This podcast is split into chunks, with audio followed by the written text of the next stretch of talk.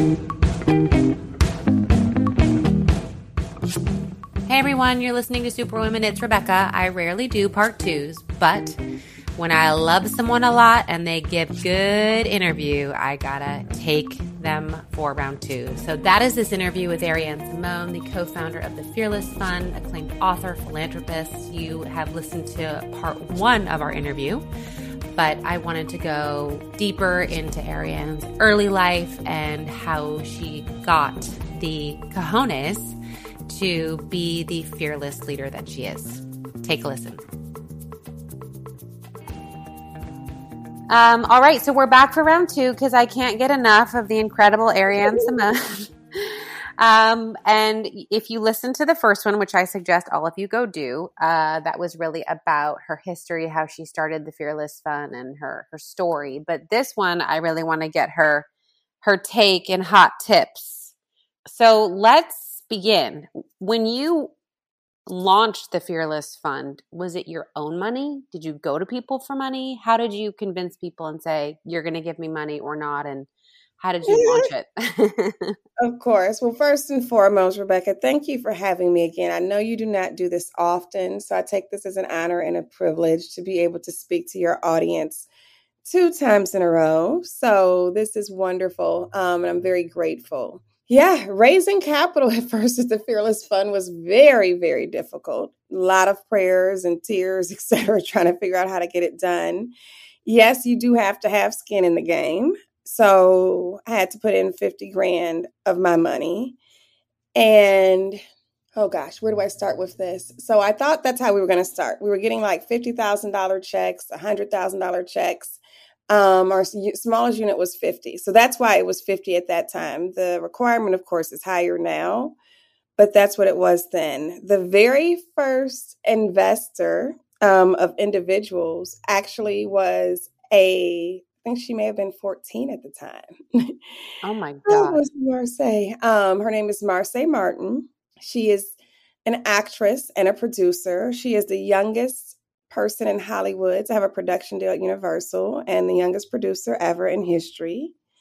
She, her family actually reached out and they said, Arian, what are you gearing up for? And I said, what are you talking about? And they said, well, we see a lot of the quotes you have on social media. And I met her family from the movie Little, which my P R and marketing agency was on at the time. And she said, or her mom and dad said, we have a feeling you're getting ready to do a fund. And I said, I am. I said, it's for women of color, built by women of color, investing in women of color. And they said, great, we just called to be the first investor. Wow. So yes, luckily at that time, I was already S E C regulated. So if you want to start a fund, you have to go get S E C regulated. We are, you know, regulated by the government entity, Securities and Exchange Commission. I had the paperwork in order. I had all the attorneys, had all the paperwork drafted. So I sent it over and they sent the money right then. So then I was like, Rebecca, oh, I'm off to the races. So I'm like all excited, like, yes, we're doing this. And then I realized you start pitching to people who may say no. You're pitching to people who just don't get it. And then I'm like, okay, this is going to take a minute. So we probably got to like maybe five hundred thousand or a million that way. And I said, no, this is taking too much energy. We'd have to go through too much to educate and then to get the check. So it was like the education portion, the persuasion portion. And I said, mm-mm, scratch all of this. I only want to speak to people who are buying what I'm selling. I was like, because I can't keep going through this. Mm-hmm.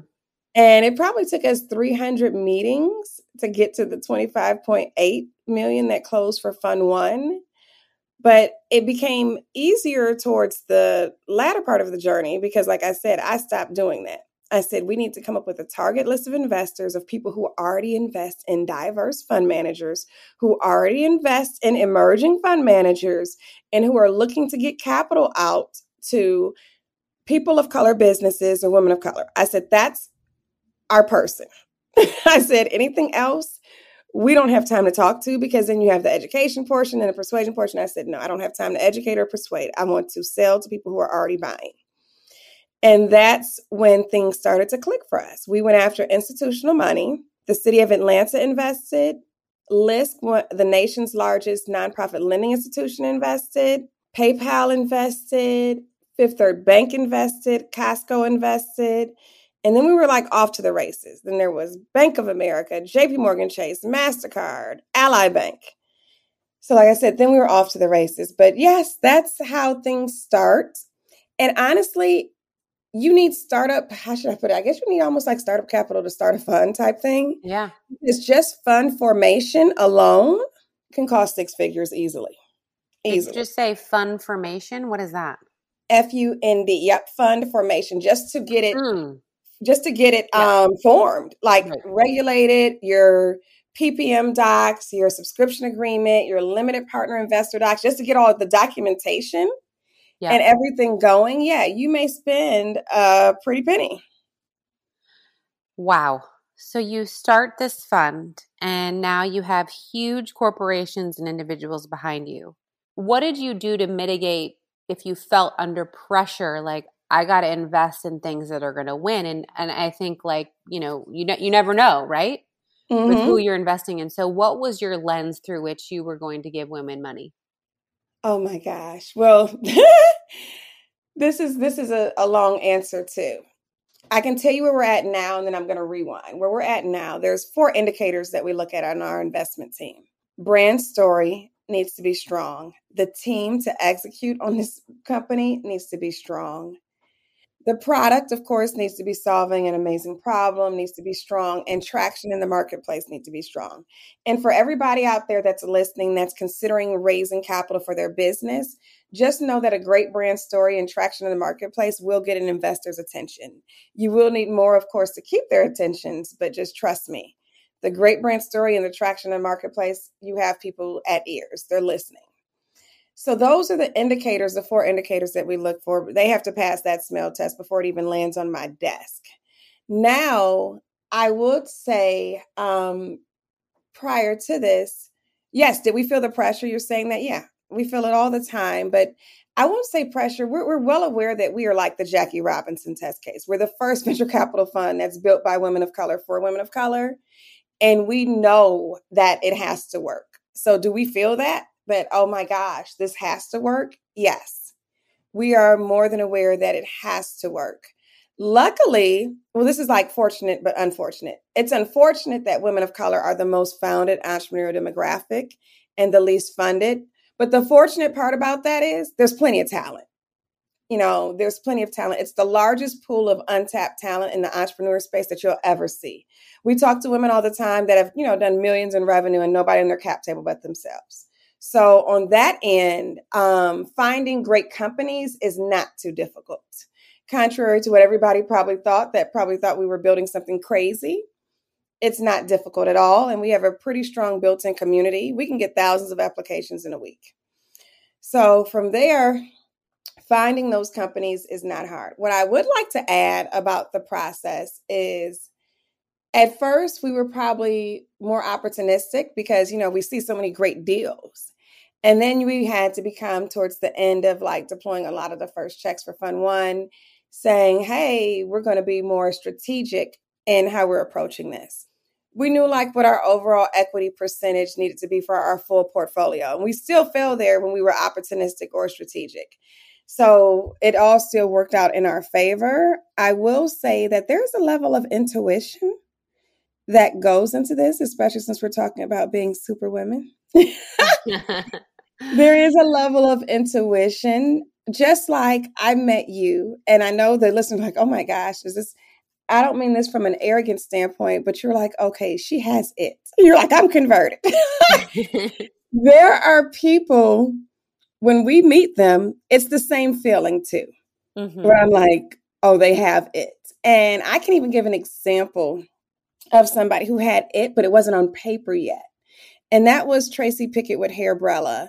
And I met her June of twenty nineteen, and she's showing like all the it factors. And then she tells me she's only had like fifteen hundred that month in sales. And I was like, something's wrong here. She's an attorney, an inventor. Her product is patented, but her energy was giving, I have it. So I was like, something's weird. Yeah. So I just sat back and I watched. And by September, she started having like these big six-figure months, October, six-figure months, November, December. I was like, okay, she's about a million in. Let me call. So I called her in January and I said, hey, this is twenty twenty. I said, are you still interested in the Fearless Fund? She said, I am. And I've had all these great six-figure months. I'm over a million in sales. And I'm about to go on Good Morning America. And they said, you've had six-figure months. You need to be ready for six-figure days by the time we get done. And she was like, oh, yeah, I need capital. So we had a very good talk. She goes on to G M A, actually, March of twenty twenty. And we know what that was. Oh, Lord. Yes, but it was a blessing because she got that national attention and she took that visor on her product and she added a face shield. And now the health industry and the restaurant industry started buying it in storms. So, wow. Yeah. So I was like, I'm so glad we bet on her. I knew she had it. So that's where I was at. So there is a level of even all the things being on paper, there's still that intuitiveness where you're like, yeah, I want to bet on you. There's, there's still that too. Right. It's a bit of magic and a bit of, you need to have the brand, you need to have the proof of concept, but then there needs to be that, that little magic that's very hard to quantify. Yes. And because it's hard to quantify and it's because it's even hard to replicate, I, I can bet on the it and we support you with other things because I know I can't go recreate the it factor. No. Oh, someone either has it or they don't. Yes.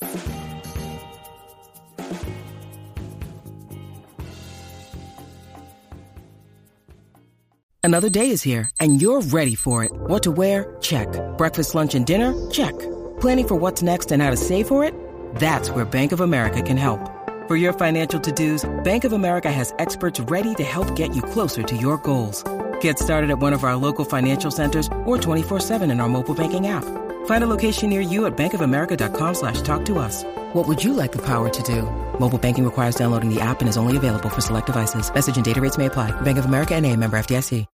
This episode is brought to you by Shopify. Whether you're selling a little or a lot, Shopify helps you do your thing, however you cha-ching. From the launch your online shop stage, all the way to the we just hit a million orders stage. No matter what stage you're in, Shopify's there to help you grow. Sign up for a one dollar per month trial period at shopify.com slash special offer, all lowercase.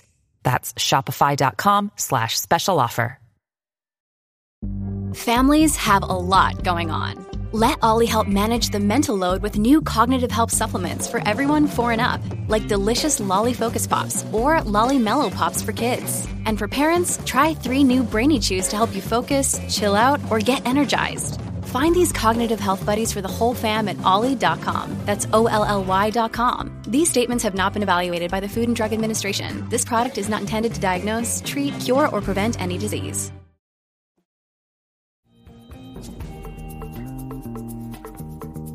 So when you're sitting there looking at it, you know, you go through obviously a vetting process. What has been, if you, you know, if you take all the women that you've invested in that have hit it big or had success or not, you know, not gone the wrong way. Cause I was in a fund, uh, a private equity fund, and they were, they lost so many brands, but then they covered it up because they had one pop, right? Mm-hmm. Um, so when you've seen these women make it, what is, is there a common theme or thread throughout them of, okay, if I just focus, you know, for those listening, on becoming the best at blah, like if you had to say, you know, what is that, that, that makes a difference? Oh my gosh. And maybe, um, maybe each one is different. I do think that, I think that may be a little more, um, custom versus general. So I'm just trying to think of.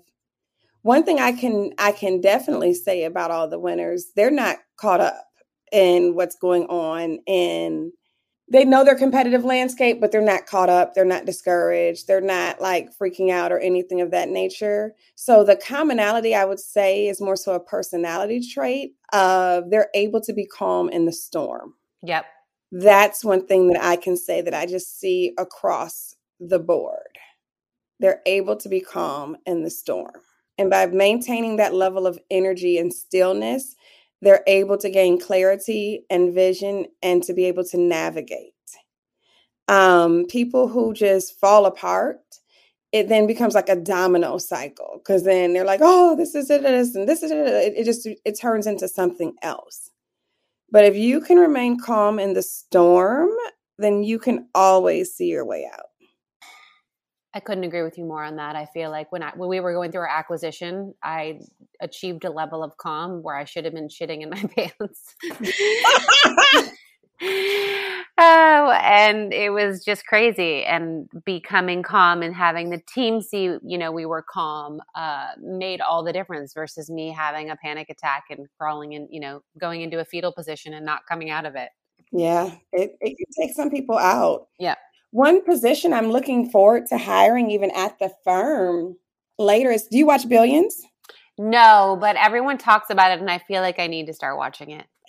Um, is Wendy Rhodes. She's a therapist and she serves as a performance coach and over H R at the hedge fund.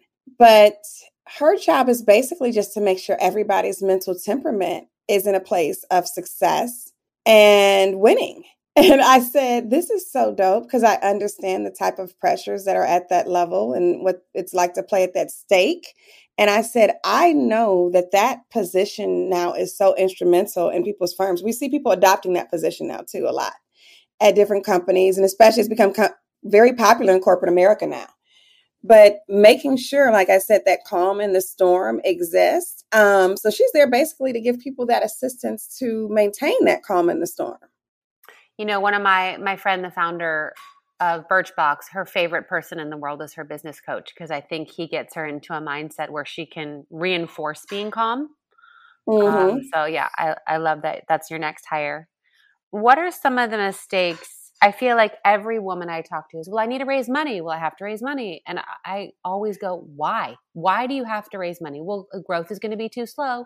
I'm like, why is slower growth bad if you're profitable? And you know, I don't know that I feel like so many women think that the only way to grow or the only way to be in business is to raise money. So what would you say to women, like, this is why your business should raise or when? And some businesses should never raise money. That is true. um, like I said, that is true too. To me, the businesses, okay, I'll speak. I invest in C P G and I invest in tech. So the advice on both sectors is a little different for me. So if you're in a product space, which is C P G, consumer packaged goods, if you're in a product space, your business should be healthy before raising. And what I mean by that is it's profitable. Um, you have organic reach before you even had paid reach. Like you want to make sure your business is as healthy as possible. So in that space, you want you want to be, you know, in, in decent seven figures to me, or you can even be, I would even say it at five hundred thousand dollars. I, I would even go there, having a very healthy, profitable company. That's what I would say from the C P G side. And you want to make sure your direct to consumer base is strong um, before you get into retail distribution, because retail is very expensive and you need the cash flow management to go well. Like you want to have enough cash on your own before you get into meeting the demands of P Os and looking like, oh God, I got this great order of three point eight million, but how do I have the money to supply this? So that's my advice on more so on the C P G side. Tech side looks different. Tech can be very capital intensive. So it's not like I can say, oh, your benchmark is that it's this healthy, profitable company because Instagram wasn't healthy and profitable. Slack wasn't. Like, it's just, it is what it is. In the tech space, it's all about the traction. And you want to make sure enough traction is there. And not should I should say that Instagram wasn't healthy and profitable. It was healthy, but it's not like they had to make a dime before they sold for, I think, a billion or so. You know, so tech looks very different than the consumer side. Um, so the traction, of course, is going to be the biggest driving force of where you're at. So Rebecca's, you guys asking the question, because in venture, we move aggressively, but you don't have to move aggressively, like she's saying, to have a successful company. You don't at all. The venture model is definitely set up for the companies that want to go on that unicorn trajectory. If not, you can literally borrow money from friends and family. You can go to the bank, get a loan. It doesn't have to look like that. So just be well aware of what route you're going and knowing what's required of you on that route. I'm really glad you said that because like I just interviewed a woman who has a one hundred million dollars cookie company, never took funding, And and so it's like, then you see people that are doing a million dollars that are like, I got to raise money. I got to raise a couple million. And I'm just like, grow slow. You know, you, you can, it is a, it is a possibility, I guess. And I just wish, you know, more women knew that that was possible. And then kn- knowing when to go to companies like you, so they don't feel rejection for the wrong reasons.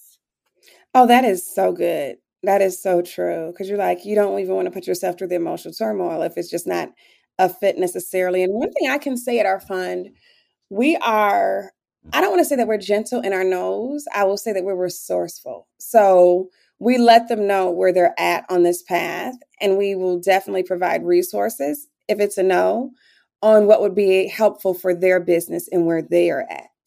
I think that's much nicer of an experience than thank you. Let me ask my wife about this product and I'll get back to you. We know those stories.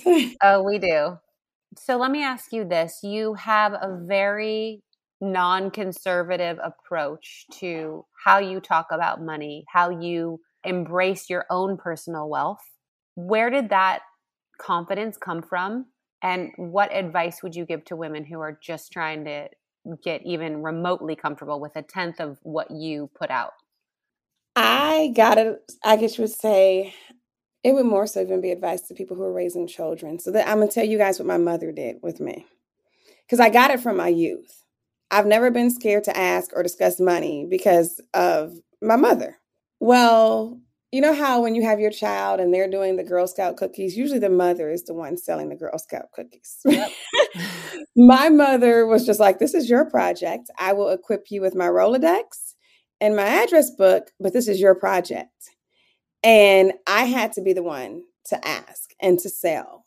And in every charity event, which I felt like even in my youth, it had to have been a few at minimum per year. I would probably say, knowing my mother, five to seven, because she's very much civic oriented in that way. But I had to go do it. I remember raising money for the United Negro College Fund and the N double A C P. And I would be like the number one salesperson or fundraiser in, in the city as a as a kid. And I, they would give me awards, and I would be at these big galas with like ten thousand people. Like, and our number one fundraiser is Arian Reed. You guys, so just so you know, my last name is Reed, Arian Simone Reed. But I was just like, oh my gosh, when I look back on that, it's because my mother made me make the ask. So I don't have problems raising capital now as a venture capitalist and making the ask, because my mother has had me making an ask since I was a kid. So I would definitely say that confidence comes really from repetition. So my advice would be like to try it out and just get more comfortable with trying it out and more comfortable with discussing it. And then over time, your confidence will, you, you'll start just having informed confidence. You're going to be like, oh yeah, I got this. I asked this last time. So it's really been just the repetition. You have to just make sure you're not scared to do it the first time, because once you put your foot in, you can take another step, and then put your foot in again and you can take another step. But for me, it definitely started at my youth. I remember um, going to the credit union at our church as as young as two, three, and four. And having to write in the ledger what I was putting in there. Now, I probably wasn't putting in more than a few dollars, but I remember having those practices. But the confidence part, you just have to do it one time and then say, oh, okay, well, let me try this again. Okay, well, let me try this again. And then you you start to build up that muscle. So you and I both had strong moms that encouraged us. Have you seen or met any women who maybe didn't have that figure or that example or that push that you've seen change through, like you said, that one step, or, you know, making their wins more firm, that then you could see them start to throw their shoulders back, put their red lipstick on and, and go?